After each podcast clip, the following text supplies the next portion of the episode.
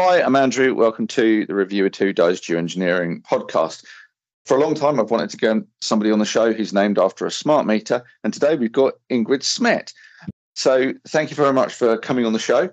And I believe that you're here to talk to us about what is probably the most tedious CDR method available, which is enhanced weathering. It's like watching paint dry, but slower, right? Exactly. Yeah. Thanks very much for the invite, Andrew.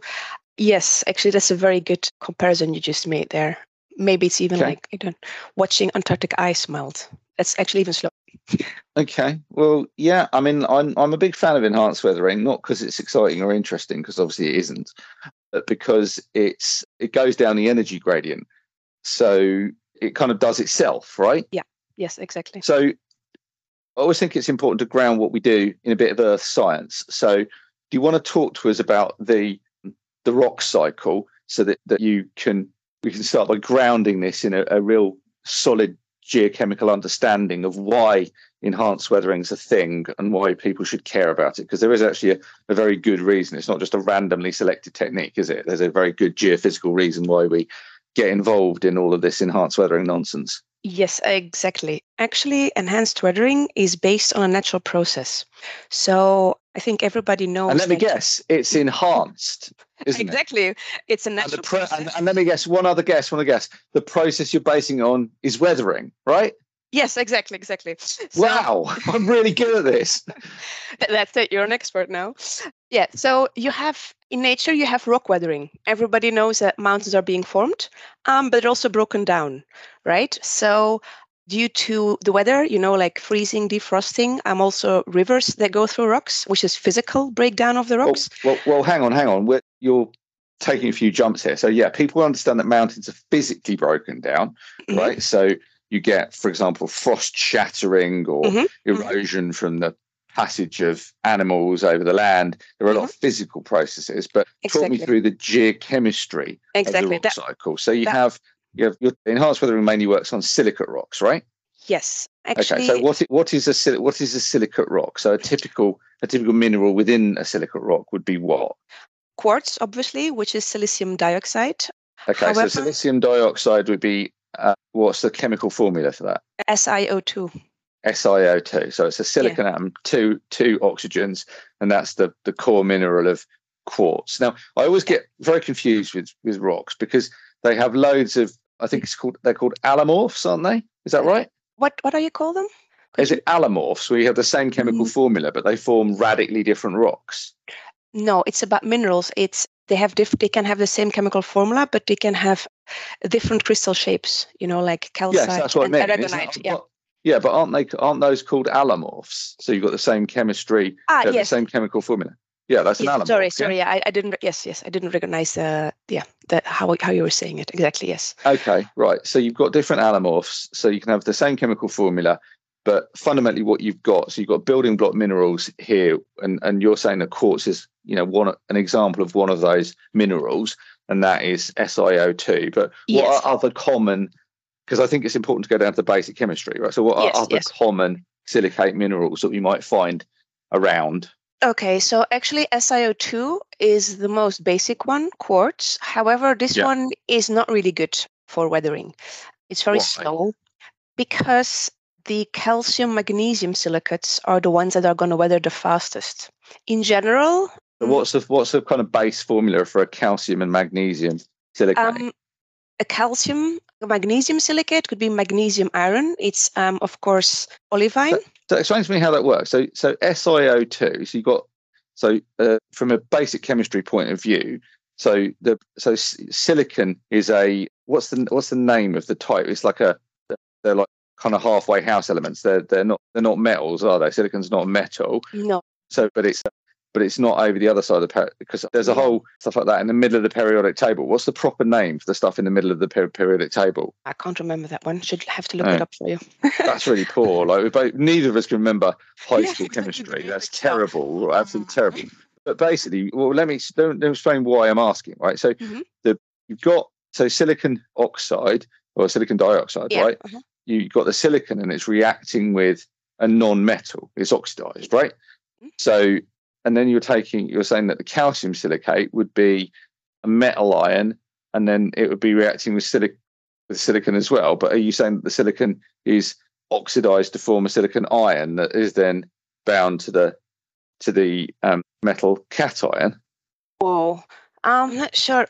Basically, so what's the formula for the for the, for the calcium silicates? What is it? Is it is it CaSiO four? Is that right? It, it can be Ci2 SiO4. It can also be it can actually be different different numbers. For example, the one that's mostly known is wollastonite. It's you know used a lot. For example, in Canada, they have they have it. It's one of the really good minerals also for enhanced weathering, and that one has a chemical formula which is calcium SiO3.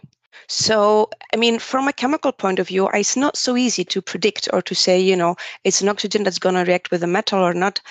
Basically, silicates are minerals where you have silica and, and an oxygen, and usually it's a tetrahedra. You've got one silicon with a silicium atom with uh, four oxygens around it, and then depending on you know um, that's, kind, that's kind of like so it's kind of like the carbonate ion, and you've got yes a, a covalently bonded structure, which is yeah. which has to be ionized, and that's why you need your cation yes. to accompany it. So you get a crystal lattice where you get your positive and negatively charged things, and exactly. they, they fit together and they chum up because they've got opposite charges, right? Yeah. And then when you're when you're weathering this stuff, then you're combining it with carbon dioxide. So I imagine that you're going to end up with a carbonate of some kind. So exactly. what, what happens then? What's the actual chemical process that goes through? It? Does the carbon dioxide sort of shuffle up and join this chummy little uh, love in between the two no. opposite charge ions, or does it knock out the silicon, or what? How does it work?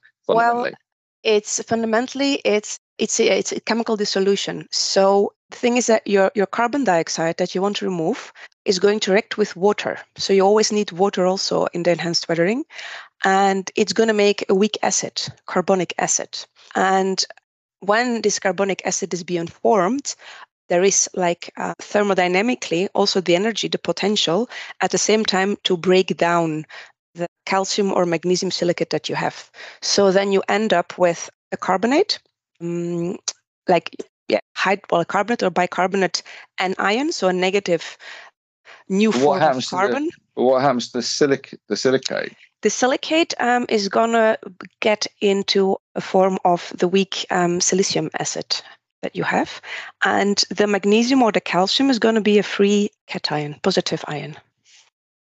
Okay, you're going to have to run that one past me again. I didn't fully understand that. So you you end up with so you start off with carbonic acid, and then you mm-hmm. end up what with silicic acid. So you're mm-hmm. replacing so your your your your car it's like a displacement reaction so mm-hmm, your, mm-hmm. your your what happens with the silicic acid where does that go the silicic acid it can again break down the same can happen with the with the carbonate it can also form again new like it can form silicium quartz plants also take it up so it really depends in what kind of chemical environment it is. Uh, what you were saying before about don't you have to have a an alkali to neutralize that before it can become quartz? I mean, what I'm trying to understand is where mm. where it, where it goes at the end of the process. So you've because I understand that you weather these mm-hmm. silicate mm-hmm. rocks, but what I don't understand is what the effect on the general chemistry is and exactly how that process happened. And oh, you wow. seem as good a person to ask as any. So thank you very much.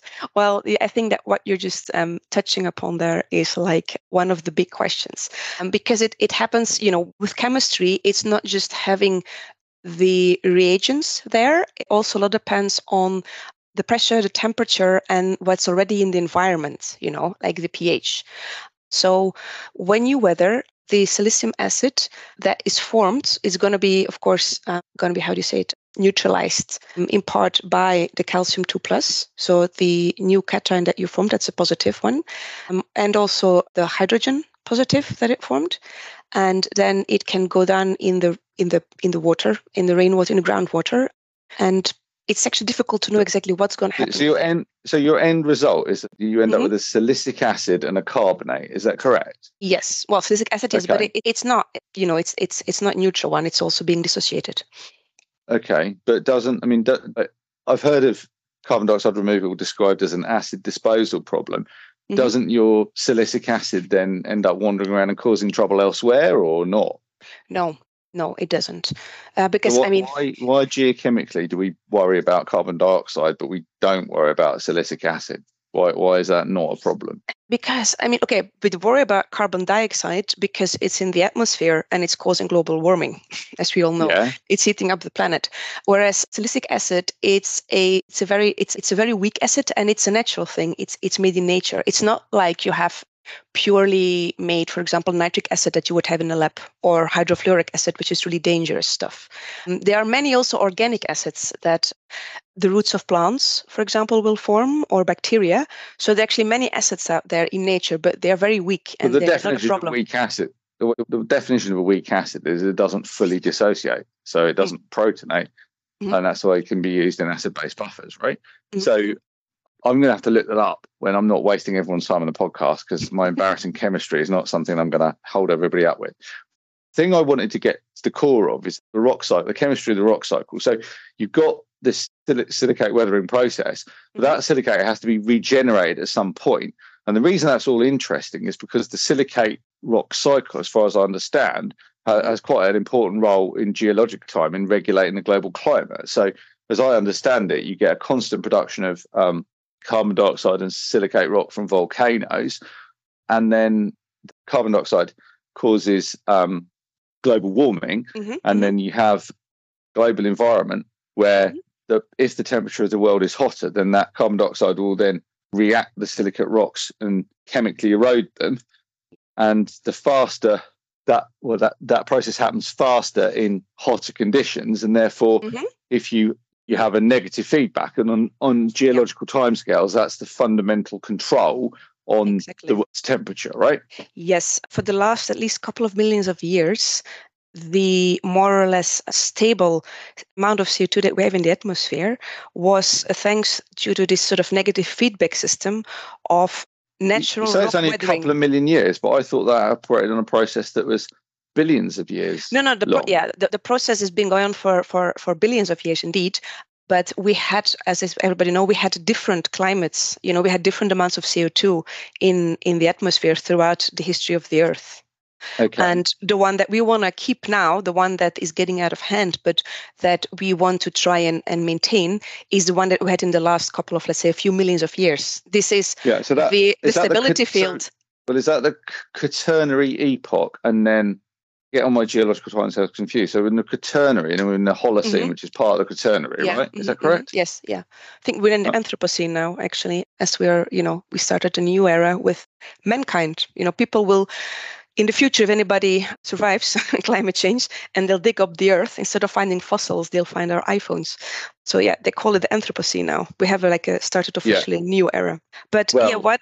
I thought I think that's still not completely settled yet, isn't it? I mean, I think they're the the, Mm. the quite recently, as far as I recall, Mhm. they've been looking for some strata that determine the start of the Anthropocene, and there've been a couple of bays and things where they've been taking cores that allow you to find all of the different. So the the um, the isotopes from the nuclear bomb tests in the 1950s Mhm. are one of the things that made a difference. And then Yeah. you've got there are Yeah. other strata that have occurred as well, like the laying down microplastics and things like that. And I, I can't remember the detail, but I think that they've actually Yeah, formally sort of applied to have certain cores recognized as being Yeah. Definitive on the start of the Anthropocene. So we now actually yeah, are moving to the stage of formally defining the Anthropocene in terms of not only what we're looking for geologically, but actually here is the specific core that Yeah. shows yeah. This Yeah, is that's- the, that's the where we are, right? Yeah, yeah. No, no, you're right, Yeah. right. I mean, Anthropocene, it's not, it's not yet officially acknowledged. It's, it's officially still the Holocene, but I guess you know, won't be long. It's- once, yeah, once- once they will agree on, uh, yeah, once they agree on exactly. So we are in the Anthropocene. We just haven't agreed the start date and everything yet. But we haven't agreed th- yet uh, from what time it will be. Yeah. Okay, so t- take me back to the, the rock Okay. cycle because that, that's fundamental Yeah, to no, no, it- weathering. And It's really fundamental. Yeah. So, so how if when you when you what's the reverse process of silicate weathering? That's the bit I don't understand, right? So you've got Mm. these silicate rocks and they they weather and they become carbonate rocks. So I think that some carbonates also contain silicon and some don't. Is that correct? Well, this the difficult and the beautiful thing about geology is that you can't put the rocks in boxes. But yes, some rocks can have Well, you both. can put the rocks in boxes. No, That's you- literally what geologists do all the time. Li- li- Literally, you can, but uh, when you try to, you know, like it's nature. When you try to, well, even with plants, it's more clear what is one species and what's another. With rocks, you have like a continuum. You know, you have like end. Yeah. Let's say we call it literally, you know, like a series. We've got end members, like a fully calci- cal- fully calcite rock, which we call a limestone, and a fully sandstone rock or a quartzite.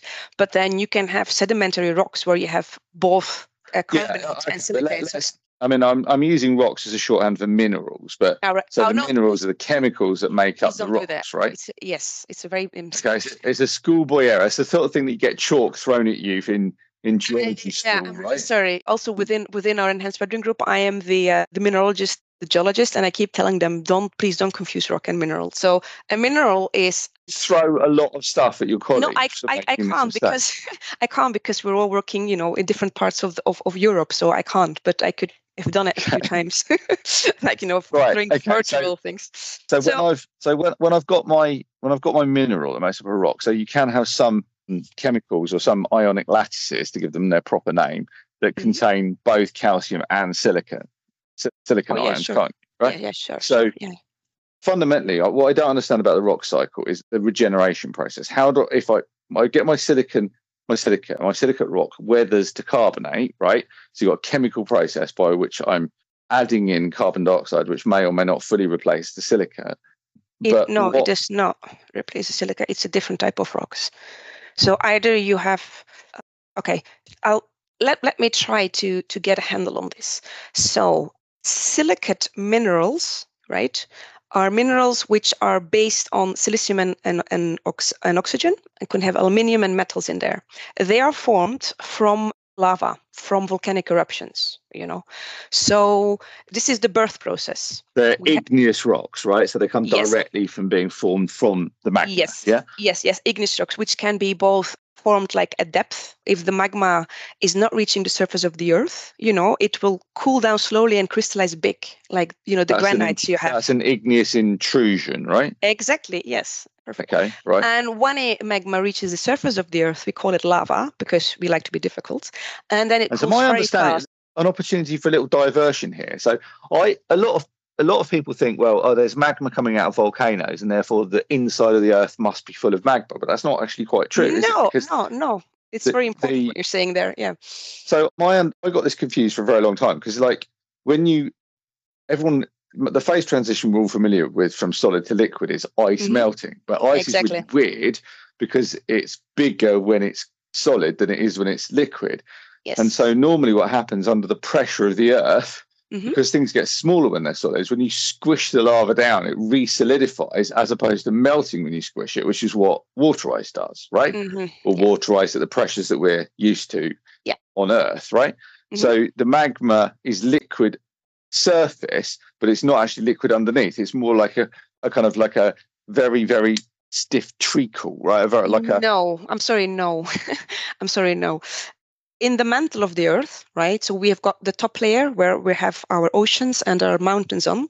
Below that we have the mantle which is hundreds of kilometers thick. This is where the magma comes from. But the mantle is actually a, a full hard rock. Um, if you would look up a peridotite on, on google you will see photographs of mostly olivine rich rock. So, you know, rock that is made up mostly of the mineral olivine. So it's not like a stiff trickle, you know, it's crystallized. The mantle is 100% crystallized. It's it's a rock, like like, you know, on the surface of the earth we can find them with really nice beautiful crystals Okay, so in there. does it how does it flow? Because the rock still flows I know. underneath. I know. So This is you- a very so this is a very typical it's a very difficult uh, concept. The top layer of this solid rock uh, we call the asthenosphere, and this one is kind of ductile. Um, So it- is that the same as the mantle then? Is the asthenosphere top, part of the a mantle? top it's a top part of the mantle. Right? Okay. It's a top mantle. I was going to mention that, but I thought I was going to mention it wrong, so I thought I'd shut up. No, no, no, no, no worries.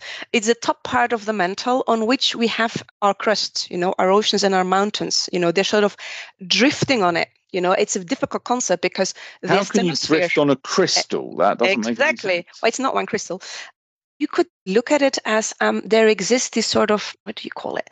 This um, um I'm sorry, I'm thinking. Do you know sort of the sticky things that you can roll into a bowl and then you know you, you can take a piece off to yeah you can p- take a piece off to put things on the wall can't find the name now but if you leave Blue them tack. Yeah something like that if you leave it you know in a bowl i did it when i was doing my phd i left the bowl of it you know next to my computer and over time it really slowly sort of seems to melt but i'm speaking months so it's a solid thing but somehow if you if you give it a lot of time it's really really very very slowly moving and that's kind of the The gla- glasses do that, don't they? Where like you get, don't glasses flow in similar ways? um, Like they, they say they're creep. It's called creep. Yeah, you get creep. Ah, yes, yeah. You could see something like this. I mean, the mantle is solid. It's made up of minerals, but the top But, part. but so yeah, but the, what I'm saying, so this is really important to understand, right? So what you're saying is that so you can have a crystal lattice, right? But the crystal Mhm. lattice deforms, and Mhm. and what, Yes. what's happening is that you're getting these bonds that are kind of shuffling around as Mhm. the crystal is put under strain, and Mhm. then so you move the you move an atom, and then it becomes nearer a new neighbor than it was nearer its old neighbor, and then it rebonds with that Mhm. new neighbor. And that's that's crystalline creep. So you can have something that's both creeping and a crystal at the same time. Is that correct? Remembering a little bit of i was really Uh, really stoned for most of university right? So i did some materials science but i was mainly like stoned To over. So it's a bit of a strange remember. Yeah, no, to be honest, I never I never looked so much in detail on exactly the atom base. Never looked down to the atom scale of how this would work. I just said, okay, right, people figured it out. But I think must be something like this. Like it is a solid, but give it a lot of time. It's also kind of kind of like, you know, like moving, you know. I mean, Yeah. when we look at solids, we look at them right now for one or two or three or four minutes. You know, we're talking here about years, decades, hundreds yeah, of yeah. years. You know, with time, things time. can move. Yeah. Things can yeah so you can have fluid flow even in something which is a crystalline solid right which is kind of Exactly, yes. quite mind-blowing it's like it is, it is. you know, having a diamond that sort of flows onto the floor over a period of thousands of years. Like it's really hard to kind of get your head around what happens at these incredible pressures that we have inside the earth. Mm. But anyway, we're So- massively off topic now. But, I know. but the key question I want to We understand is should start a geology rock- podcast. well, you know, we just the way I look at it is like I get the opportunity to get like experts in the field to come on and, and I ask them all the stupid schoolboy questions that I haven't no understood. stupid. because somebody else with, with with on the podcast probably hasn't been paying attention because they were also stoned in university. Or they did history or something stupid like that and they didn't learn Mhm. anything and uh, that my stupid questions will inform other other listeners that we have. So the key thing i want to understand is in order to regulate the climate this this silicate rock cycle has Mhm. to regenerate and i've never understood the regeneration step so how does the Okay. carbonate rock get turned back into silicate at the end of the process Okay. It doesn't really get turned back into silicate. Let, let me try. It's it's a big concept, right? Let, let me try to explain it as short and clearly as possible. Okay. So give give me a few minutes. We have the mantle, which has silicate rocks, mostly magnesium, iron, silicate rocks, right? Olivine is, a, um, is one of the minerals in there. Keep in mind olivine. So, sorry, just as a just as an aside, so you say that you've got rocks in the mantle. So, Yeah. is the is it a rock when it is in the mantle, or is it a, or is it a mineral? No, Because no, no, no. part- so it's Okay. still a rock in the No, mantle. no, no. Let's go even one step further back. A mineral is a solid that has a specific chemical formula and a specific crystal form. So glass is not a, is not a mineral because it doesn't have a crystal form, right? And rock is made up out of one or multiple minerals. So this is a really important difference, you know.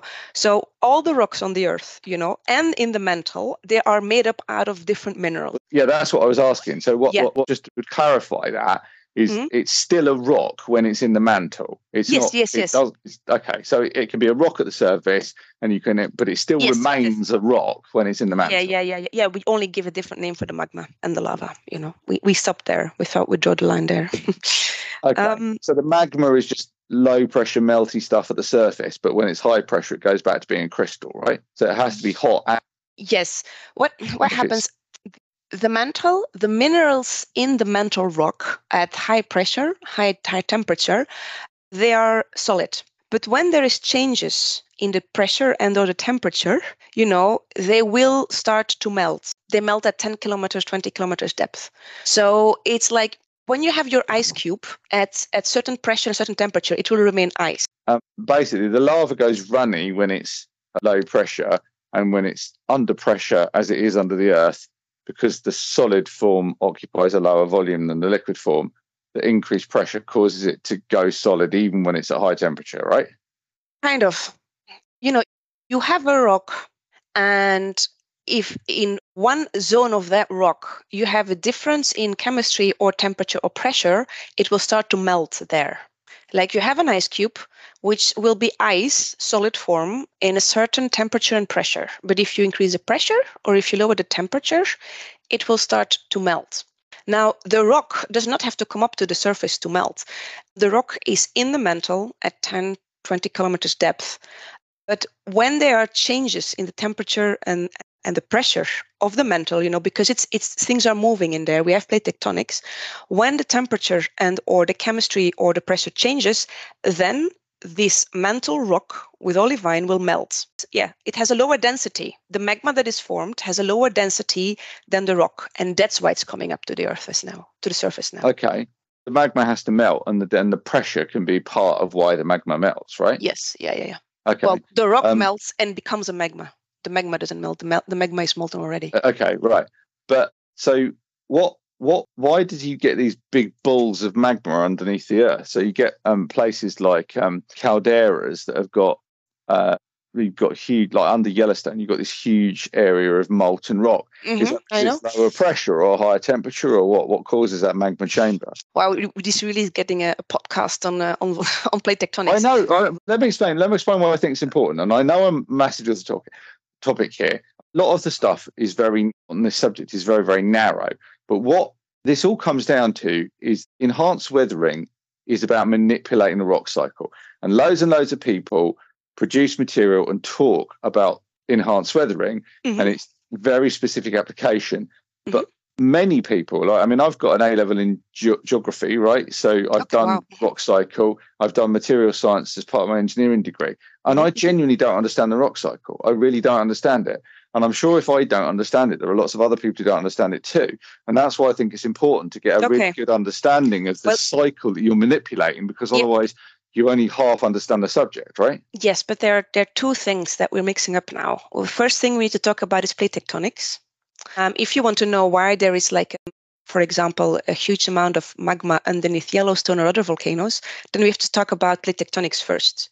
Um, in order to talk about the rock cycle, I do not really have to talk about plate tectonics until the end. Um, but would you like me to introduce plate tectonics?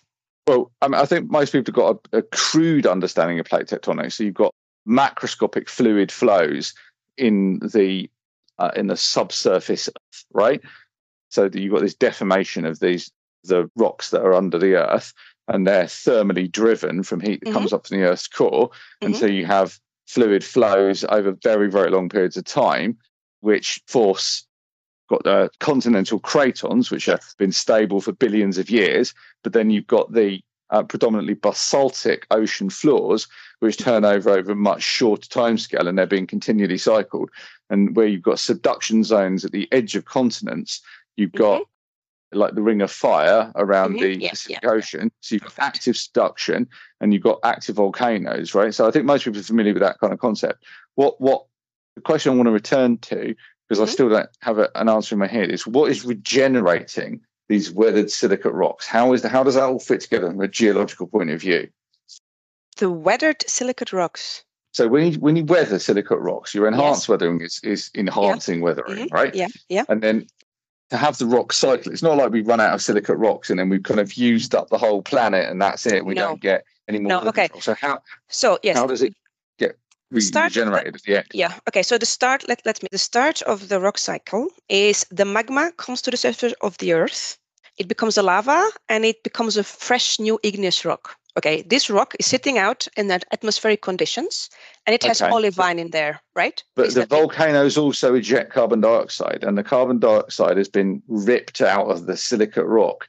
No, once no. The, once once the rock's weathered, so you get the the carbonates get subducted, they get heated and compressed. Yes, and mm-hmm. there must be some process which then allows that carbon dioxide to become liberated from that rock so that it yes. then becomes mobile a, in the atmosphere. Yeah. So, what is the process that that, that's the bit I've never understood. It's the other half of the rock cycle. So how does the carbon dioxide come out of the rock of the carbonate and regenerate that silicate rock at the But end of the rock it- cycle. Do you think that the listeners have the first part of the of the sediment cycle understood now? Maybe we should tell them the first part before we go straight to the last part. So we I just formed from a volcano. The volcano, yeah, you're right, exhumes CO2. It blows out CO2 and it makes an olivine, a magnesium silicate mineral. The CO2 from the volcano combines with water from the air or from the ground, and it will break down this olivine, this magnesium silicate mineral. When this is broken down, we get magnesium cations, magnesium 2 plus, we get our weak silicic acid, and we get our carbonates bicarbonates. So now the CO2 is a carbonate. Carbonates will travel through groundwater, rivers, eventually they enter into the ocean. And in the ocean, the carbonate that used to be our CO2 in the air, it will make new crystals, it make new bonds with, for example, calcium or magnesium, and then you have carbonate minerals. These carbonate minerals make limestone. So we have on the bottom of our seas oceans, we have com- compaction or, or like a, a lot of these um, limestones. But CO2 from the air can now also maybe become the carbonate of a seashell. Yeah. And as this goes through through time, time, time, you have this big package of calcium, calcite, well, calcium minerals, carbonate minerals, sorry, carbonate minerals. They get pressured, they become a limestone, and then at the edge of a subduction zone, as we were speaking before, it gets pushed into the mantle. You know, you have a subduction zone where one plate goes underneath another one. So the plate that goes down is mostly an oceanic one. It has all these limestone, these carbonate rocks on top of it. So, so the reason it goes down is because it's a basaltic dominate. It's a basaltic rock. It's dominated by slightly denser minerals than the granitic Yes. rock, and so it the, yes, the yes, granite cratons basically float, although although they're floating Yes, on a solid. yes, yes, But they're, they're, it's a it's a it's basically a hydrostatic pressure effect. It's an Archimedes principle effect, right? Yes. Buoyancy driven. Yeah. Yeah. The, the, the oceans are all, the crust of the ocean is all made of basalt, which has a higher density than the continental crust. You know, like the Himalayas, the density of the rock in the Himalayas is lower than the density of the rocks at the, The bottom of the Himalaya mountain range, yeah. Yeah, of course. Yeah, sorry. Yeah, the Yeah. rocks. Yeah. So if you have this really dense ocean rock, this basalt, and on top of that, you've been putting calcite or carbonate minerals, you know, that were formed from the erosion of your uh, silicate minerals, then this will be dragged down together with the heavier basalt. You're just lying on top of it, if you see what I mean. Okay, Um, so you've got a sediment. So you've got a sediment in the ocean that's overlying Yes, um, exactly. the yes. basaltic rock, Yeah, right? yeah, so it's yeah, a, a so what chemically what is a basaltic rock? a basaltic rock.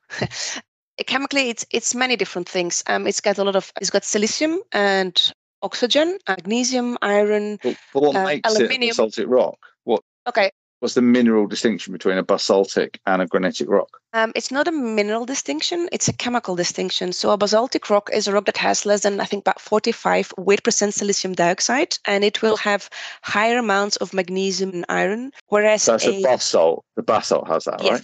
Yes, yes. And a granitic rock will have more than 65% silicium dioxide. So it has a lot of more silicium and it has less iron, magnesium, or potassium and sodium. That's also why it's lighter.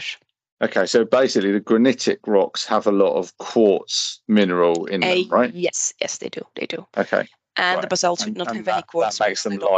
lighter. Yeah. Okay. Now you're subducting, so you, you, Yeah. you've got a mixture of minerals. So you're subducting these sediments that then essentially concrete before they get subducted, but they get subducted, and and so you're taking down carbonate minerals Yeah. into the into the mantle. And then is it is it heat then causes the carbon Yes. dioxide to become dissociated? Exactly. So the it's kind of it's so the regeneration process. Yeah. Okay, so It's the the- the regeneration process Sorry. happens, but it happens in the in the in the solid earth, right? It doesn't happen at the surface. It happens No. after subduction, right? Yes. Yes. So yes. um, so that uh, that results in in the regeneration. That's carbon dioxide then is liberating. You can come out in a volcano, and then you you have this.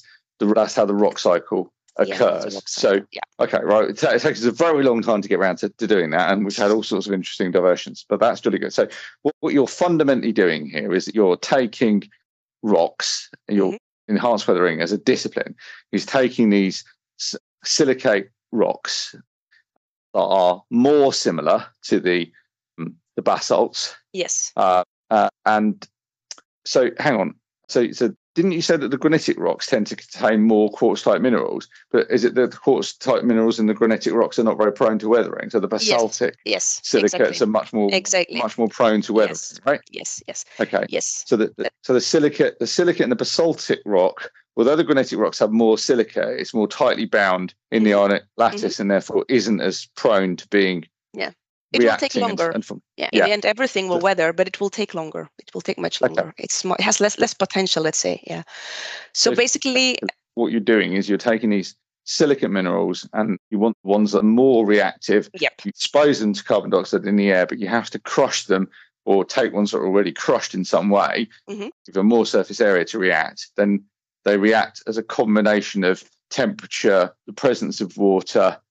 The exposure to air, and obviously if you've got silty type sediments, they might be quite anoxic because you're not getting a lot of uh, air penetrating into Mhm. those rocks and you're not getting the carbon dioxide in and then you've got the surface area effect as well of how crushed the rock is how powdery it is Yeah.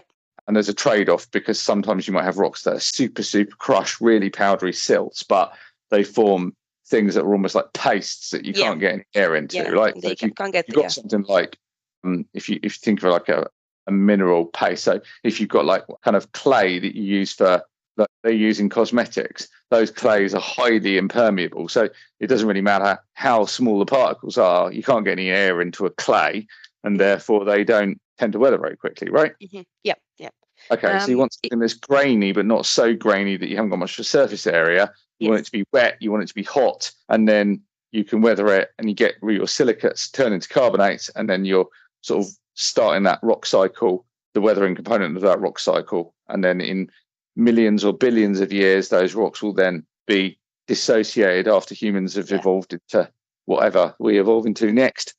And then you're kind of that's regenerating. So on a geological timescale you kind of have this burst of carbon dioxide chemically removed it from the atmosphere using these basic rocks and then in millions of years regenerate and in a billion years or so you wouldn't never even know it happened right Mhm. that's fundamentally the process you're talking about Yes, yes. Can I recap just just quickly? So what happens in nature at every year, one gigaton more or less of CO2 is removed from the atmosphere through this natural process. Uh, rocks with magnesium, calcium, silicate minerals inside react with water and CO2. And the CO2 gets changed into carbonates, which eventually can end up in the ocean and they become limestones. And the the calcium and the magnesium cations are also released and they help against ocean alkalinization. Now, the one gigaton per year has of course been out of balance. I mean, this was the natural cycle of the planet Earth to keep our climate more or less stable. But as we are at the moment putting out about 40 gigatons of CO2 per year, you can see that you know we kind of it can't do it on its own anymore. So the idea of 40 enhanced times faster than exactly, yeah, you, you would need right Exactly, yes. So the thing is that we want to, to use this this natural process that's already going on everywhere, like just as a background, and make it faster. So Yeah. how do you make it faster? Think about crushing. Think about a big block of ice or crushed ice. The crushed ice will melt faster, obviously. So we want to crush the rocks so there is more contact surface area. yeah because it's Uh, a sur- it's a surface process right Exactly. Yes. Yeah. It happens on the on, on the on the on the surface. Yeah. The next thing is is you want to bring it in the right environment. Uh, you know, it's a chemical reaction. You know, so certain chemical reactions they go faster at higher temperatures. So it's the same for enhanced weathering, or sorry, for weathering. So the dissolution of these silicate minerals, they happen faster at higher temperatures. And then, as with any chemical reaction that you write down, uh, the more of the reagents you have, you know, on the left side of the arrows, the more it will happen. This reaction. yeah so, so So- in your particular case you need a lot of the silicates because rocks have varying amounts of silicates Mhm. but you also need a lot of co2 exactly, you've and, got- water. If you, yeah. So, but if you've got, this is where the the the packing comes in. So, if you've got very densely packed yes. yeah, silts, then you can't get the CO two in. And if you've got a very dry environment, then and that's a nice segue into your experiment, isn't it? Because you're you're dealing with um, a drier environment, right? Exactly. Yes.